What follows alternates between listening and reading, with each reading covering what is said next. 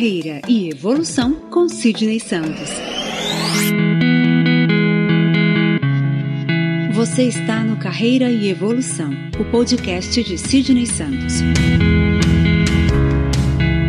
Consultor e coach de carreira que vai conversar com você sobre temas que impactam sua vida profissional, provocando reflexões que vão te levar a se conhecer melhor e a trabalhar pela evolução contínua em sua carreira.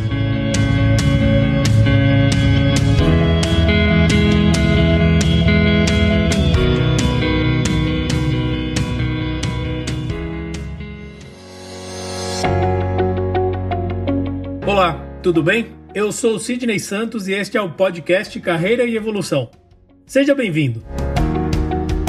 Nesta semana, conversando com algumas pessoas, a gente estava tratando de um tema que não é muito comum para esta época do ano. Estávamos falando sobre definição de metas.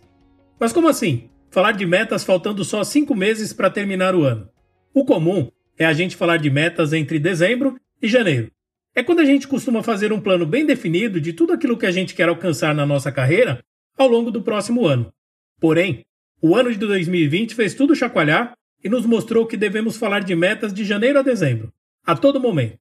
Um ano é muito tempo, muita coisa pode acontecer. Tá aí a pandemia que não me deixa mentir. Muitas vezes fica complicado traçar metas tangíveis e realizáveis para nossa carreira para um período tão longo. Sendo assim, penso que o mais sensato é definir metas menores para serem perseguidas ao longo de 12 meses.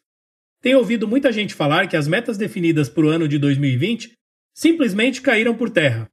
A expressão do momento é se reinventar, e junto com essa expressão, novas metas estão sendo traçadas. Mas não deveria ser assim. A gente não deveria precisar passar por um cenário tão turbulento para pensar em redefinir a rota. O ideal é definir metas menores para serem alcançadas ao longo do ano. Comece pensando no seu trabalho diário. O que você poderia fazer para dar um passo adiante? Existe alguma habilidade que você poderia aprender para dar esse passo? Quando a gente estabelece metas, começamos a desenvolver novos comportamentos e passamos a trabalhar mais focados. Monitorar e gerenciar metas menores, de curto prazo, vai facilitar na hora de identificar e eliminar possíveis barreiras, sem comprometer a sua motivação.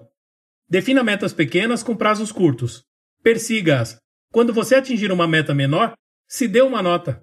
Avalie como você se saiu no atingimento desta meta. Ela te colocou mais próximo do objetivo maior que você traçou para a sua carreira? Se sim, então repita os passos. Caso contrário, recalcule a rota. Haja rápido e corrija rápido. A gente se fala no próximo episódio do nosso podcast. Um abraço e até lá!